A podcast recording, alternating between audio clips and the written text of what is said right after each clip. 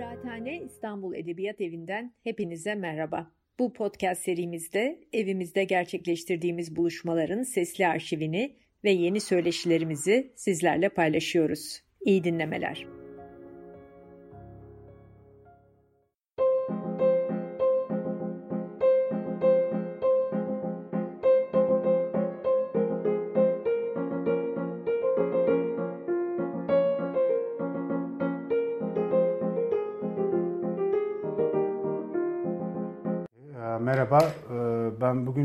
Milliyetçilik tartışmalarına biraz e, çağdaş sanat üzerinden bakmaya çalışacağım.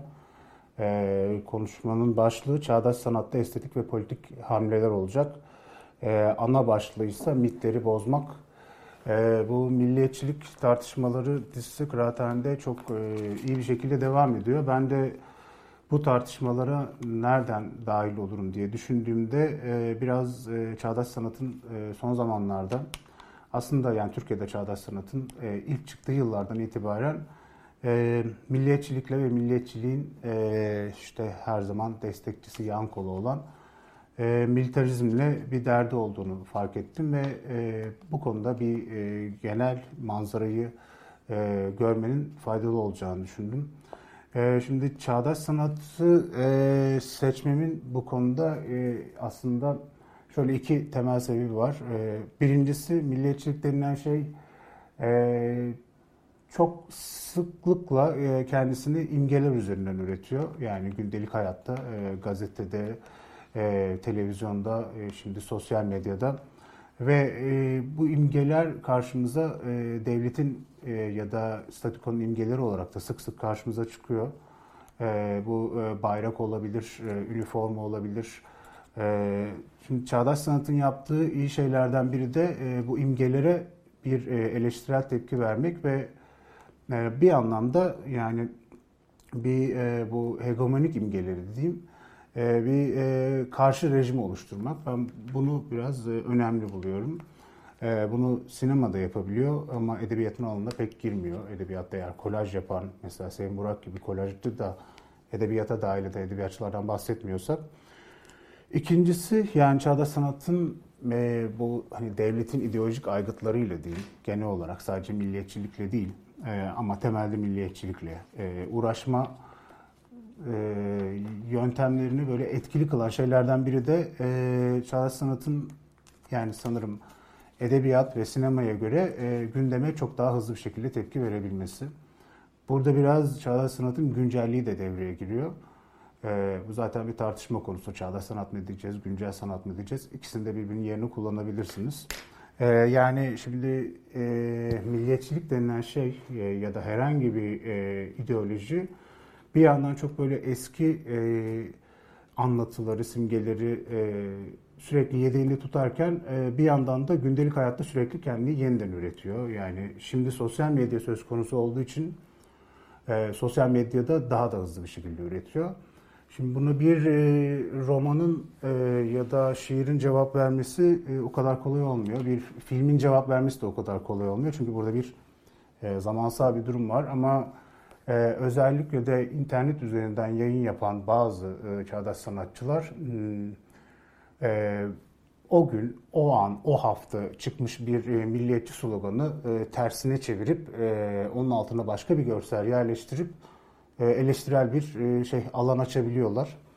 E, bu ikisi bence çağdaş sanatı bu söylem mücadelesinde değil. Bence burada olan şey temelde bir söylem mücadelesidir. Etkili bir araç haline getiriyor. Bu milliyetçilik seminerleri dolayısıyla çağdaş sanatta işte politik hamleler, estetik ve politik hamleler üzerine tekrar düşünmeye başlayınca aslında yani e, Türkiye'de çağdaş sanatın e, ortaya çıktığı diyeyim e, 80'ler sonu, 80'ler ortası, 90'lar başından itibaren e, en çok uğraştığı şeylerden biri yani çağdaş sanatın sosyolojiyle ve siyasetle e, bağ kurmaya başladığı andan itibaren en çok uğraştığı şeylerden biri e, milliyetçilik e, ve militarizm.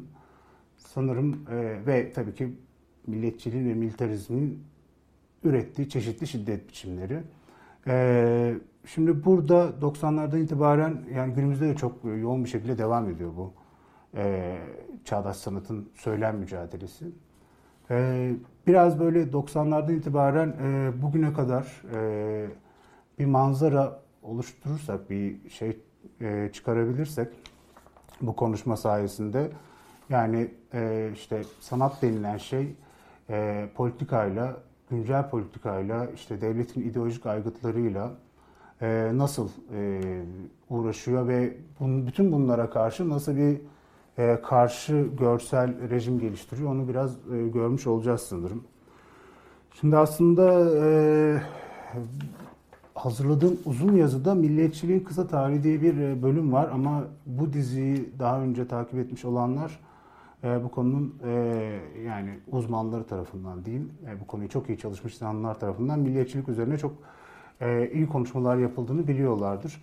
Ben sadece yani Türkiye'de milliyetçilik yani milliyetçinin çok genel gelişimi değil de son zamanlarda yaşadığı kırılma üzerine birkaç şey söyleyeceğim ki bugün yapılan işlerle ne bileyim 90'larda yapılan işler arasında bir nasıl bir bağlantı var, nasıl bir kopuş var onu da görebiliriz böylece.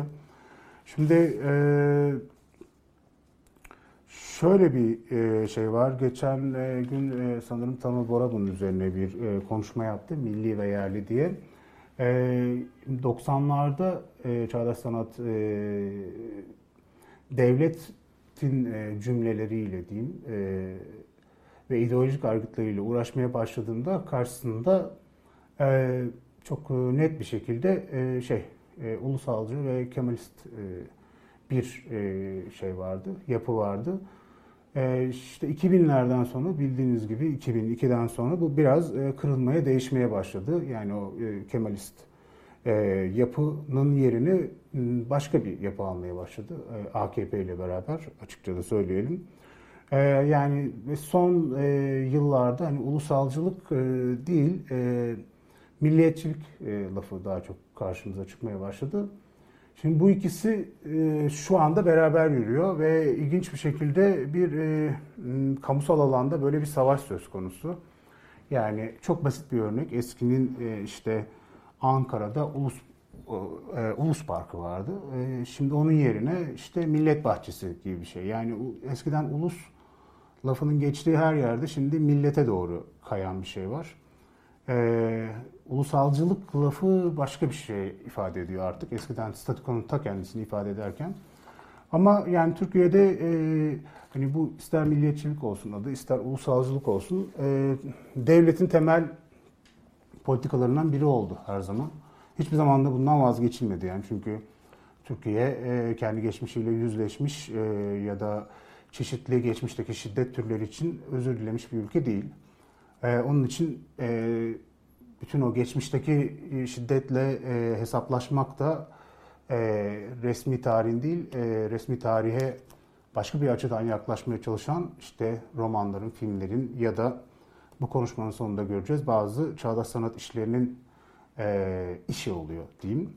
E, Şimdi e, ilginç bir şey var. Yani etimoloji her zaman işe yarıyor. E, milliyetçilik kelimesinin e, temelinde yatan milletle ulusalcılık kelimesinin temelinde yatan ulusun etimolojisine baktığınızda aslında şimdiki duruma dair de bir şey söylüyor. E, milliyetçilik e, kelimesinin temelindeki e, milla e, e, şunu ifade ediyor. E, bir e, din, mezhep e, ya da e, bu mezhebe mensup bir cemaat. Yani buradan geliyor. Burada bir din vurgusu var. E, bunun farkındalar mı bilmiyorum. E, ama etimoloji buna, bize bunu söylüyor. Ulus kelimesinin kökeninde ise e, hani daha böyle Türk tarih tezine yakın bir şey var. İşin ucu Moğollara dayanıyor. Moğollarda e, ulus Kaan ailesinin her bir üyesine tahsis edilen ülke, devlet, pay, ülüşten geliyor. Yani birinde e, bir e, devlet söz konusu, yani burada bir din vurgusu yok. Diğerinde milla bir e, dini bir cemaati ifade ediyor. Şimdi İngilizce'deki nationalizmi nasıl karşılayacağımız da önemli burada. çünkü orada yani bütün kitaplar nationalism diye çıkar. bize de işte milliyetçilik tartışmaları diyoruz ama Hani burada ulusalcılık diye bir şey de var. Şimdi bu kelimeyi nasıl karşılayacağınızda aslında e, sizin e, neyi eleştirmek istediğinizle biraz alakalı. E, sanırım şu andaki vaziyetin e, ulusalcılıktan çok milliyetçilik diye anılması da e, yani rastlantı değil, etimolojinin böyle bir adaleti var. E, yani bunun her zaman Türk-İslam sentezi vardı e, devletin yapısında ama son zamanlarda hepimizin de bildiği gibi biraz İslam vurgusu e, artmaya başladı ama e, hiçbir zamanda e, sanırım Türkiye'deki hiçbir hükümet e, ulusalcılığı ya da milliyetçiliği elden bırakmadı. Ve yani bu biraz geriye gidersek bununla yazılmış, bununla ilgili yazılmış çok şey var. İşte e, Türkiye'deki e, Türkleştirme politikaları, işte azınlıkların her zaman e, ikinci e, sınıf sayılmaları e, ya da hatta şiddete uğramaları ya da hatta ülkeden çeşitli sebeplerle gönderilmeleri ya da öldürülmeleri falan filan. Şimdi burada bu kurguda çok e, şey bir şey var. Hmm. E, şiddete açık kapı bırakan bir şey var. Eğer e, yani bir devlet içinde sizin haklarınız Türklük ve daha çok Müslümanlık üzerinden belirleniyorsa ki bu yazılı olmasa da yazılı olmayan uygulama biçimlerinde böyle. Yani siz siz Türkiye'de bir yasa var ve e, bu yasanın koruduğu kesim kim? Buna bakarsanız eğer e, kimlerin şiddete uğrayabildiğini de e, çok açıkça görebilirsiniz. Bu konuda e, son zamanlarda çok sevdiğim bir kaynak var. E, e, Butler'ın Kırılgan Hayat diye bir kitabı var.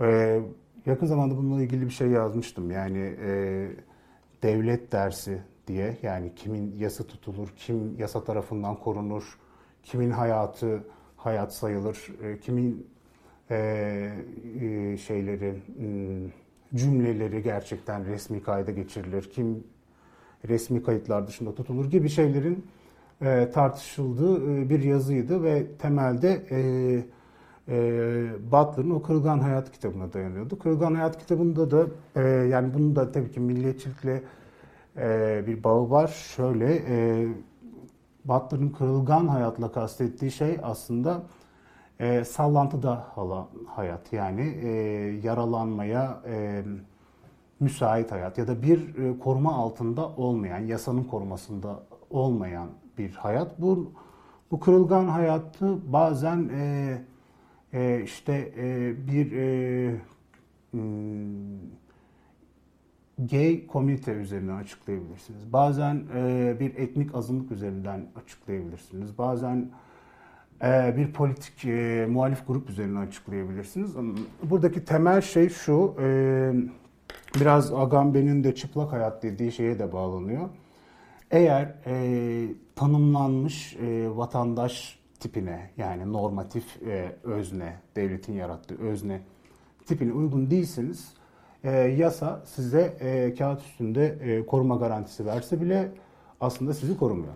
E, çünkü e, mesela e, işte bir e, hmm, Ermeni ya da Rum e, yurttaşın diyelim Türkiye sınırları içerisinde e, uğradığı bir şiddetin yasal olarak e, hakkını sorma gibi bir hakkı vardır kağıt üstünde ama çok da sonuç alamaz. Yani bu e, geç yani bu konuşmanın sonunda e, Türkiye'nin şiddet tarihinden de biraz bahsedeceğiz. E, bütün bu şeylerin altında aslında bu işte normatif vatandaşlık tanımı yatıyor ve bu da e, dönüp dolaşıp e, Türk ve İslam e, ikisine iki, iki, e, ne diyeyim Türk ve İslam e,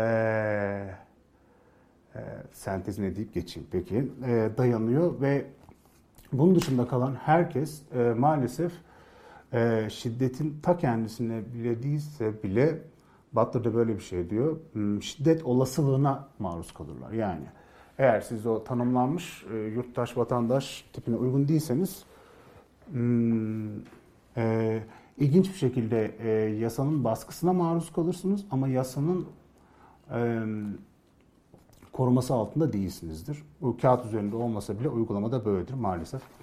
E, Şimdi bütün bunları e, e, uzun uzun konuşabiliriz ama birkaç şey söyleyeceğim. Yani ne kadar e, şeye işlediğine dair, e, devletin bünyesinde işlediğine dair. Bu arada iyi bir kaynak var. Murat Belge'nin e, Genesis Türklerin Kökeni adlı e, kitabı. Yani bütün bu e, Türk e, milliyetçiliği, Türklerdeki özcü düşünce, e, işte temel Türk kimliği, e, fantezisi diyeyim. Bunları çok e, yani tarihsel örneklerle ve e, romanlar üzerinden çok iyi anlatıyor.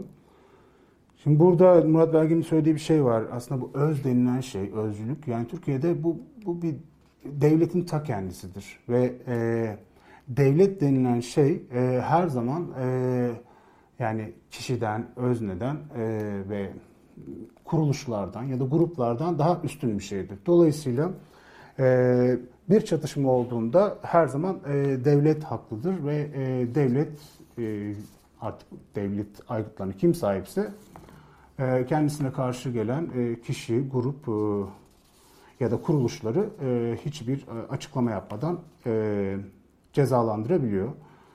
E, bir ilginç detay daha var. E, biri, e, şimdi ismini hatırlayamıyorum, e, şöyle bir çalışma yapmıştı.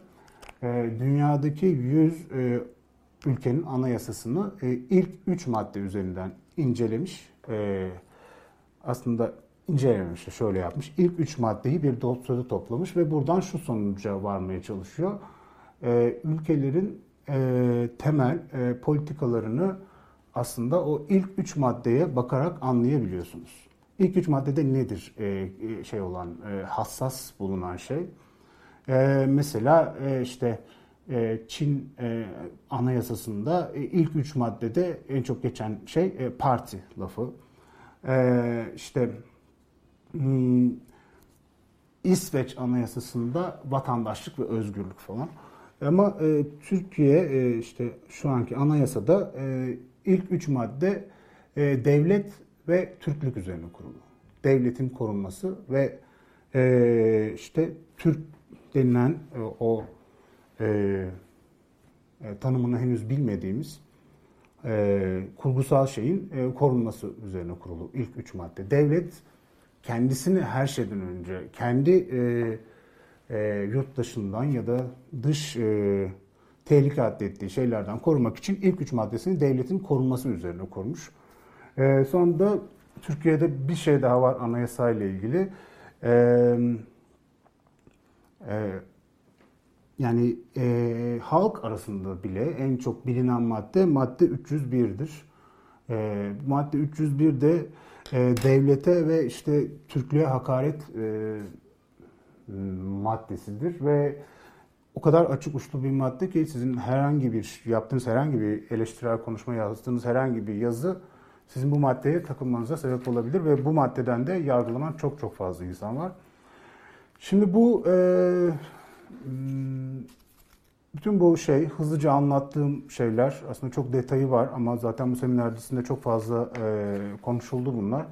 Bize şunu gösteriyor. Yani Türkiye'de hmm, bir e, net bir e, şey e, ideolojik kırmızı çizgi varsa o da e, devletin korunması, e, halka karşı korunması.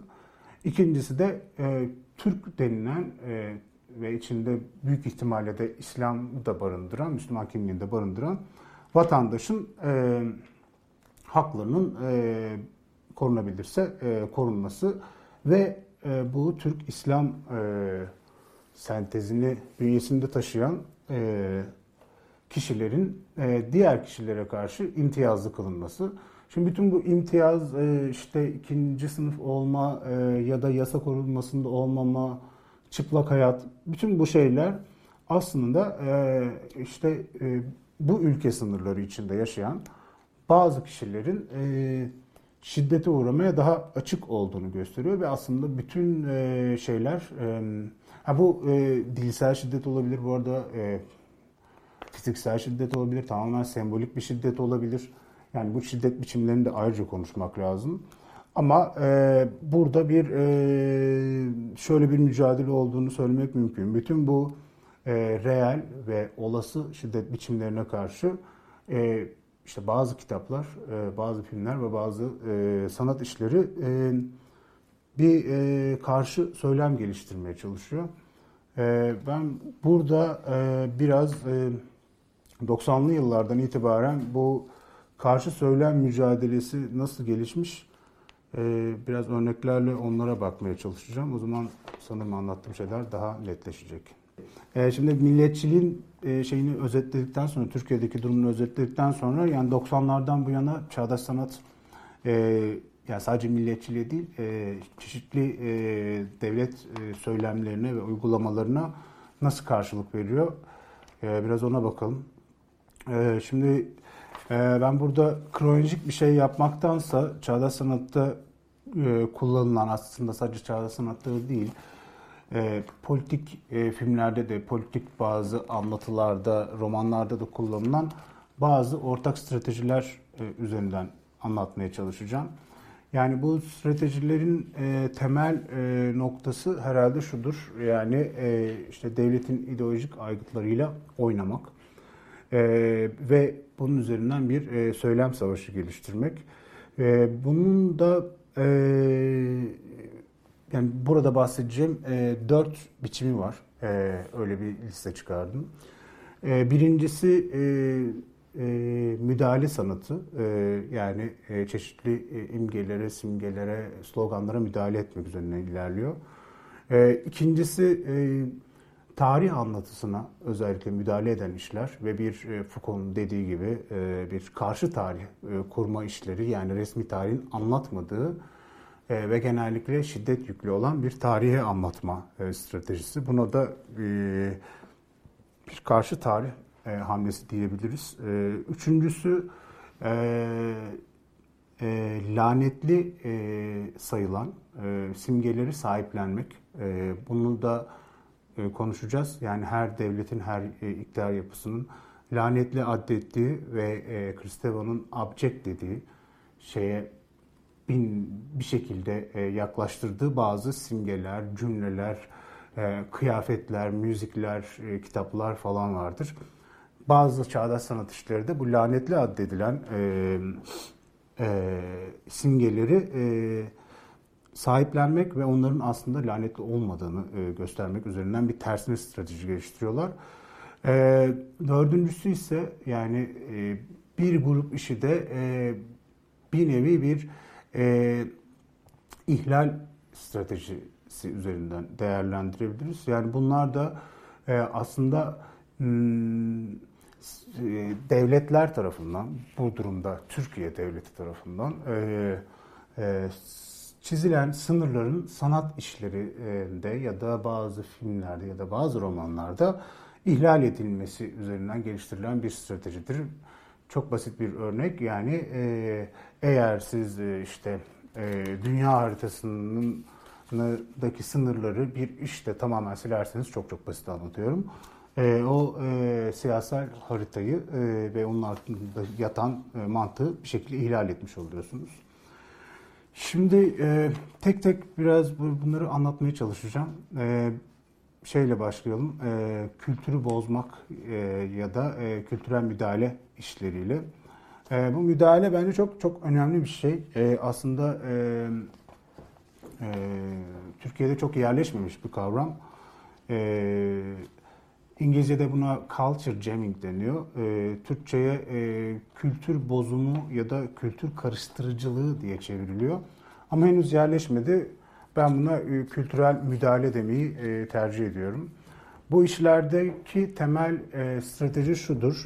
E, yani e, Anglo-Saksonlarda yaygın olan, e, özellikle de Amerika'da yaygın olan culture jamming işlerine bakarsanız e, buradaki temel strateji e, herhangi bir e, statiko e, imgesini, simgesini alıp e, onu başka bir politik ajandayla e, değiştirerek bir e, karşı e, mesaj e, aygıtına çevirmek.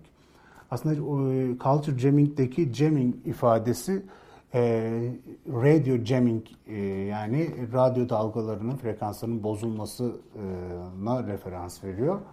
Burada da şöyle bir şey düşünebiliriz yani e, siz e, bir kaçak yayın yapıyorsunuz. E, bir e, radyo kanalı radyonun frekanslarına girerek.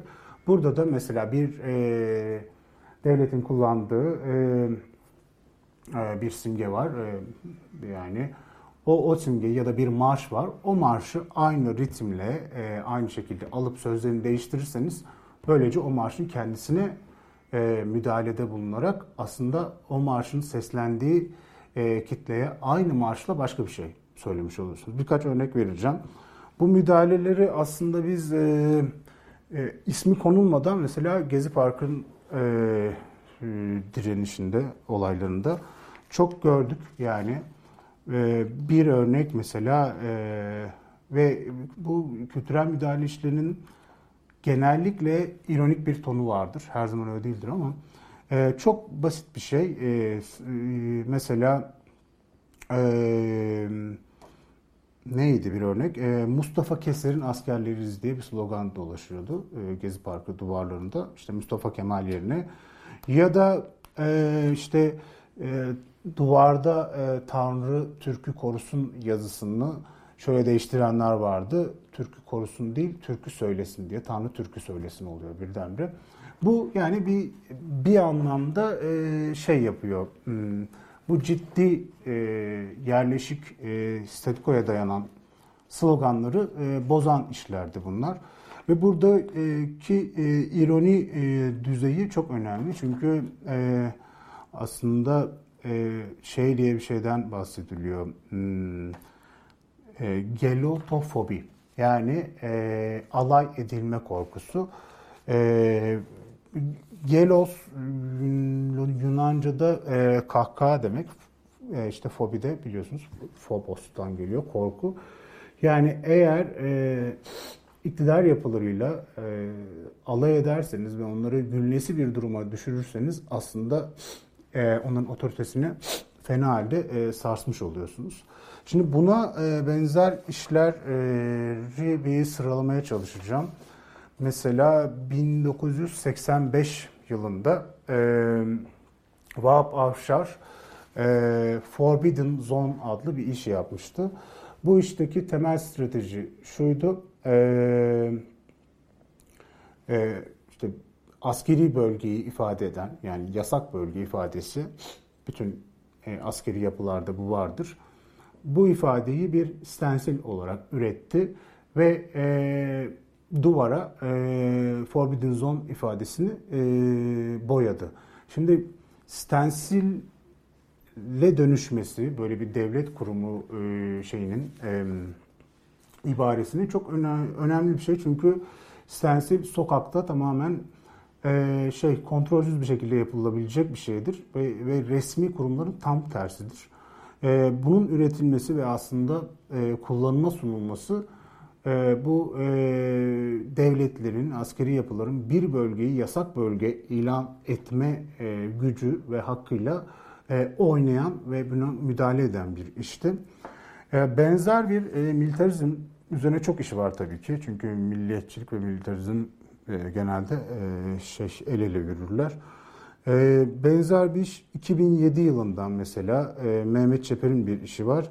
E, burada da askeri güvenlik bölgesi girilmez e, şey tabelasıyla oynayan bir şey var. Normalde orada e, pek de şeyi öznel bir ifadesi olmayan bir asker figürü görürsünüz.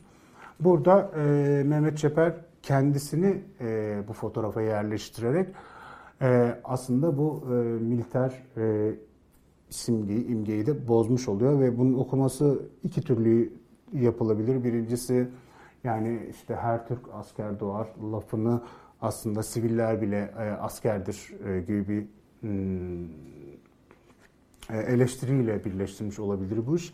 Ya da e, şey diye de okuyabilirsiniz. Yani e, bazı bölgelerde e, siviller de askeri koşullarda yaşar. E, askeri güvenlik bölgesi sadece e, askeriyenin alanıyla sınırlı değil maalesef. E, buna benzer bir iş yine e, Halet Enger'in bir işi var. E, Böyle Tanıdıklarım Var adlı işi. Halet Enger burada e, Türk bayrağıyla oynuyor. E, e, şöyle bir şey yapıyor. E, ay yıldızı e, Türk bayrağındaki ay ve yıldızı yerine küçük e, bereket heykelcikleri yerleştiriyor. Hani bir ataerkil güç e, parodisi olarak. E, Ay yıldızın zeminine yani Türk bayrağının e, zeminine de e, üç maymun figürünü yerleştiriyor. Ee, yanlış hatırlamıyorsam işte bu kutsal ve dokunulmaz addedilen e, bayrağı yaptığı bu müdahaleden ötürü Halit Enger'e bir e, şey e, Türklüğü hakaret suçundan ve bir dava açılmıştı. Bu işte 3. İstanbul Bienalinde gösterilmişti. E, benzer bir şeyle devam edelim. Yine Vahap Avşar'dan bir örnek vereceğim. Vahap Avşar e, e, ürettiği bir e, şeyde alfabede e, e, yılını hatırlamıyorum bu işin de Q, X ve W harflerine e, yer vermişti. Bunlar da e, bizde e, işte e, alfabeye alınmayan ve aslında e, e, bazı bölgelerde Türkiye'de hala ve bazı isimlerde kullanılan e, harfleri e, ifade ediyor. Daha da e, aslında bütün bu hmm, milliyetçilik seminerleri konuşması için e, şey olabilecek, e, bütün her şeyi, bütün bu konuşmaların görsel özeti olabilecek bir iş var. Mehmet Erdener'in 2007'de yaptığı bir iş. Bu konuşma dizisinin alt başlığı şey ne mutlu eşitim diyenim. Şimdi bu tabii ki bildiğimiz gibi ne mutlu Türk'üm diyene lafından geliyor. Mehmet Erdener de 2007'de yine Bienal için yaptığı bu e, işte e, ne mutlu Türk'üm diyene e, çağrısına ya da lafına e, bir müdahale bulunmuştu. Çok e, basit ama etkili bir müdahale. Ne e, 3 nokta Ermeniyim diyene, ne 3 nokta Aleviyim diyene, ne 3 nokta komünistim diyene diye bir e, afiş e, tasarladı. E, bunu, bu afişin adı da bütün azınlıklar için afişti. Burada güzel olan şey e, Biennale'i o zaman ziyaret eden e, izleyiciler bu üç noktayı e, istedikleri gibi doldurabiliyorlardı. Yani burada e, hani Türk'üm derseniz mutlu olacağınız kesin ama Aleviyim derseniz onun ucu açık e, ne olacağınız belli değildir. Böyle bir açık uçluluk üzerinden oynayan bir işti. Ve e, yani bu üç noktaya da maalesef e, Türkiye'nin e, şiddet e, tarihi e, sığabiliyordu. E, Mehmet Erdem'in bir işinden daha bahsedeceğim. E, Türk'ün annesi de babası da Türk'tür adlı bir işte e, aslında bir ihlal hamlesi var. E, Namık Kemal e, portresine ve e,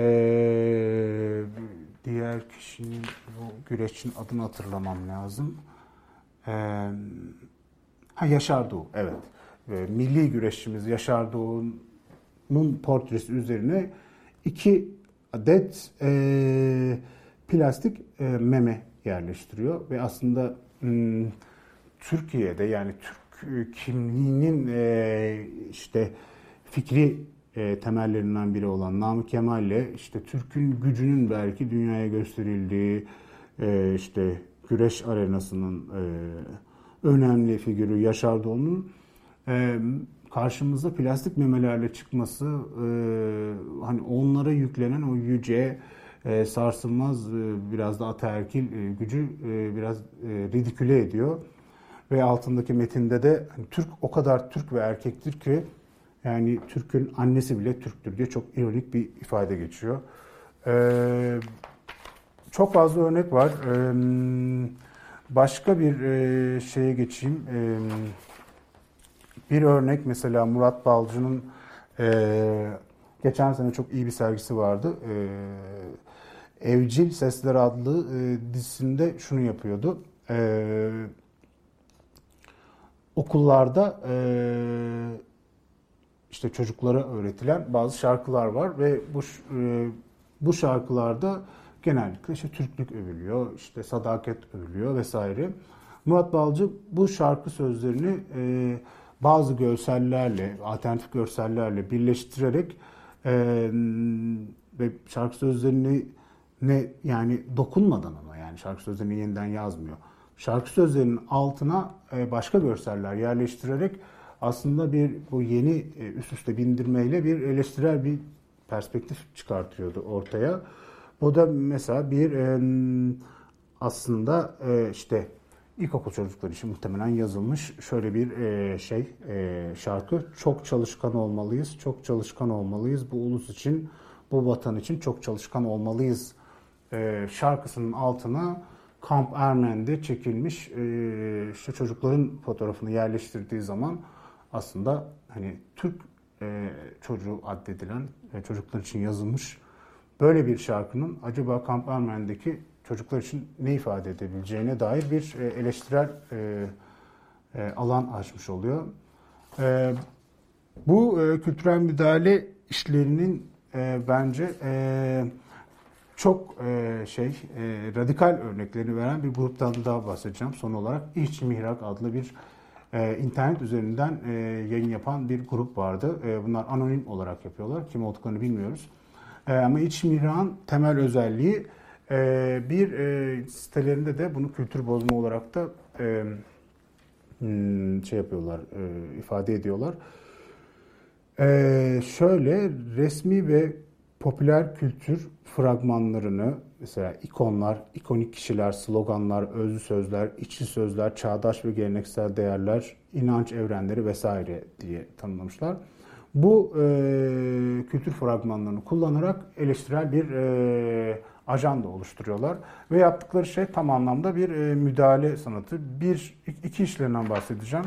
Bir e, 6-7 Eylül e, 1955 pogromuna e, referans veren bir iş. E, Fetih 19 e, Fetih 1453 e, görselleri vardır. O Fetih e, ve 1453 e, şeyle altın harflerle yazılır.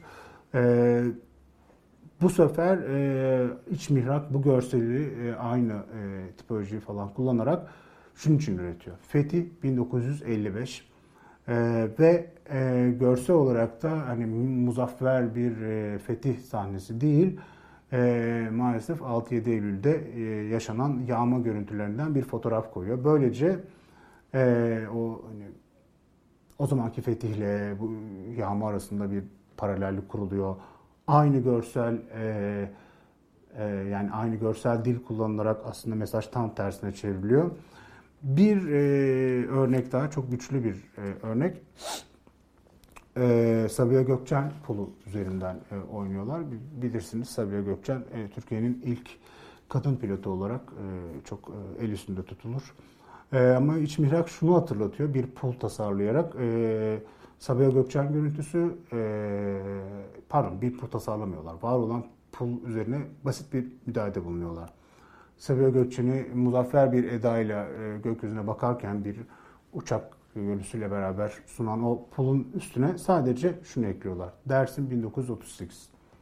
Ee, buradan da şey hikayesine ulaşabilirsiniz. Dersim 1938'deki ee, baş pilotlardan biri e, Sabiha Gökçen'di. Böylece bir e, şiddet tarihçesini çok basit bir müdahaleyle açığa çıkarmış oluyorlar. Şimdi bu müdahale işleri e, daha çok fazla örnek var ama sanırım yeterli olmuştur buradaki strateji, stratejiyi görmek için. Bir de ikinci kısım yani ikinci başlık tarih anlatılarıyla alakalı. Yani bildiğiniz gibi yani devletlerin ve diğer e, bütün e, ideolojik yapıların diyeyim e, en sevdiği alanlardan biri tarihtir. Yani bir tarih anlatısı oluştururlar ve o anlatıya e, kendi sevmedikleri insanları almazlar en basit tabiriyle. E, dolayısıyla hmm, işte bunun için bir şey çıkmıştır. Alternatif tarih yazımı gibi şeyler. Yani tarih yazımının bir hikaye, bir kurgu içerdiğini e, söyleyen e, Meta Tarih adlı kitaptan bu yana en azından e, Hayden White'ın kitabından bu yana e, bir şekilde hmm, tarihçiler başka bir tarih yazma e, çabasına girmiştir. Çünkü resmi tarih e, tabii ki taraflı bir şeydir ve e, kendi şiddet tarihçesini hiçbir resmi tarih anlatmaz. E, bu iş alternatif tarihçilere ve sanatçılara bazen de romancılara ve filmcilere düşüyor. Ee, burada e, önemli olan e, şey şu, yani çağdaş sanatın bu tarih e, sahnesine e, aslında e, tarihin cümlelerini kullanmadan e, imgelerle müdahale edebilmesi ve aslında mesela bir tarihçinin e, işte ancak bir karşı kitap yazarak yapabileceği bir şeyi e, çok yoğunlaşmış bir şekilde e, bir e, görsel üreterek e, yapabilmesi bence çok e, güçlü bir hamle. E, bir örnek hmm, e, Nalan Yırtmac'ın 2015 e, yılında e, e, Ermeni e, aydınlar için ürettiği bir e, duvar stensili.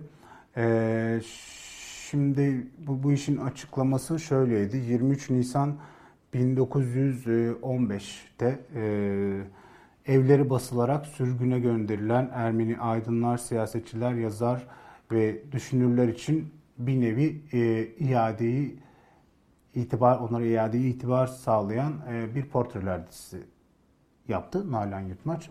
Böylece aslında e, tarihin yani isimsiz kılınan e, şiddete uğramış e, bazı figürlerini e, bugün bizim karşımıza çıkarmış oluyor. Burada yani bu yüz önemli bir şey. E, Levinas'ı hatırlayalım. E, yani e, şiddeti uygulamanın e, en temel koşulu ötekini yüzünden mahrum bırakmaktır gibi bir şey söylüyordu. Eğer siz karşınızda canlı tepki veren, e, sizin gibi e, ağlayan, düşünen, e, üzülen birini görürseniz ona şiddet uygulamakta e, zorluk çekersiniz. Ama o kişinin yüzünün olmadığını e, size hissettirecek bir e, intoksikasyon diyeyim, e, size ele geçirdiyse e, ki e, çeşitli ideolojik cümleler bunu yaratabiliyor. O zaman o kişiyi e, yok edebiliyorsunuz. Şimdi Nalan Yırtmac'ın işinde de e, bu e, sürgüne gönderilen ve akıbeti belli olmayan muhtemelen e, hayatlarını kaybetmiş olan Ermeni e, aydınların, düşünürlerin e, yüzlerini bize e,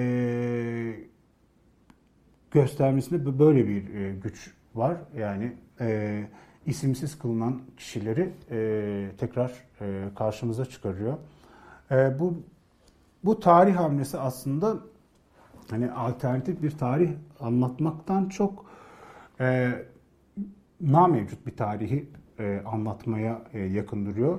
E, benzer bir şeyi bu aynı zamanda tabii ki bir iade itibar demek. Benzer bir şeyi Halil Altındere e, Kayıtlar Ülkesine Hoş Geldiniz adlı dizisinde yapmıştı. Yani bilirsiniz e, bir ülkede, bir devlette bir, e, birinin yüzü, bir figür e, pula basılıyorsa orada bir e, şey vardır. E, saygı, e, itibar e, gösterme hareketi vardır. Ve bütün devletler e, çok e, önemsedikleri e, figürleri e, pullarını yaptırırlar. E, şimdi Alaaddin Dere tam da bu e, devlet stratejisine e, şöyle bir şey sokuyor. E, faili meçhuller, cinayetler esnasında özellikle 90'larda e, ortadan kaybolan ve izine artık rastlanamayan e, bazı e, e, kişilerin pullarını üretiyor. Yani karşımızda klasik anlamda bir pul var. Her şeyi tamamen bir pul olarak tasarlanmış. Ama orada e, faili meçhule kurban gitmiş kişilerin yüzlerini görüyorsunuz. Burada da bir hani yüzleştirme yani literal anlamda, gerçek anlamda bir yüzleştirme var. Ben bu işi de çok çok e, kuvvetli buluyorum. E, yani bir yazıda e, bu e, hani olmayan şeylerin, e, yok sayılan şeylerin geri gelişini e, yine Butler'a referansla ontolojik e, isyan, e, ontolojik kalkışma e, ifadesiyle anlatmıştım. Burada da bunu görüyoruz. Bir e, şey daha, e, Berat Işık'ın e, Dancer in the Dark diye bir videosu var. E, burada yaptığı şey e, karşınızda hmm, bir e, siyah ekran var. O siyah ekranda biri sizinle konuşuyor. Ama e, e, Kürtçe konuşuyor ve ısrarla e, ben buradayım diyor. I'm here diye e, altyazısını okuyorsunuz. Burada da e, işte anlatılmayan e, ve aslında yok sayılan bir e, hayatın ya da bir kültürün e, ya da bir grubun e, kendini e, e, görünür kılma e, hamlesi söz konusu. Bütün bunlar yani aslında e, e, Foucault'un e, tarih anlayışına ya da Benjamin'in tarih anlayışına çok uyuyor. Foucault karşı tarihten bahsediyordu. Benjamin de e, gerçekten artık çok kullanılıyor ama gerçekten çok iyi bir e, metafordur. Yani tarihin tüylerini tersten taramaktan bahsediyordu. Daha anlatılmayan şeyleri e, görebilmek için. E, bir diğer şey de, bir diğer hamle de bütün bu işlerde görülen aslında abject ya da e, lanetli e, addedilen bazı e, görüntülerin ya da simgelerin e, sanatçılar tarafından sahiplenilmesi. Türkiye'de e, lanetli nesneler vardır. Mesela e, poşu bunlardan biridir. Sırf poşu takıyorsunuz diye e, e, hapse bile atılabiliyorsunuz, atılıyordunuz yani. E, şimdi Şener Özmen tam da bu e, şeyi e, kullanarak optik propaganda diye bir iş üretmişti. Tamamen e, poşu e, kumaşından, deseninden üretilmiş bir takım elbise ve bir e, koltuk örtüsü üzerinde e, bir poz vermişti. Burada bu işin adı da optik propagandaydı. Yani bir e, propaganda aleti sayılıyor bu poşu e, ve e, bu ürettiği işte de yani buna optik yanılsamaya da bir referans var sanırım da e, bir e, kendi bedenini, kendi duruşunu tamamen bir propaganda yüzeyine çevirmiş oluyor ve bunu yaparken de bence de müthiş bir hamleyle lanetli addedilen bir şeyi e, çok e, bir nesneye bir iade itibarda bulunuyor.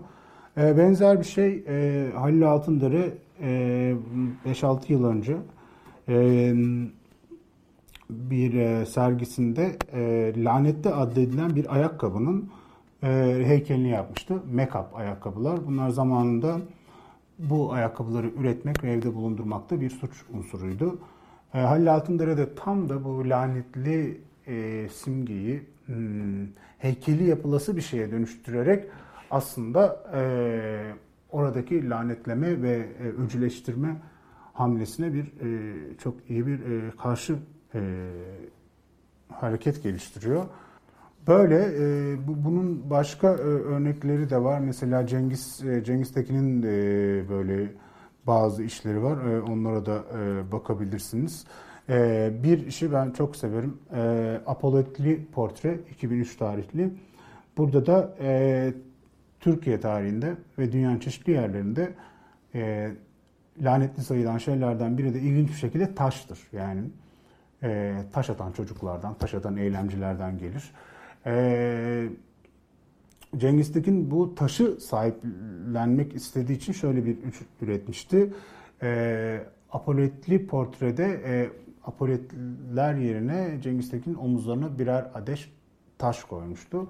Yani e, generallerin, askerlerin apoletleri yerine sanatçının ancak ve ancak e, taşının olabileceğini hissettiren bir çalışmaydı ve buna da apolet demesi dediğim gibi hmm, lanetli sayılan bir şeyi e, lanetli olmaktan e, çıkarma hamlesine yakın duruyor.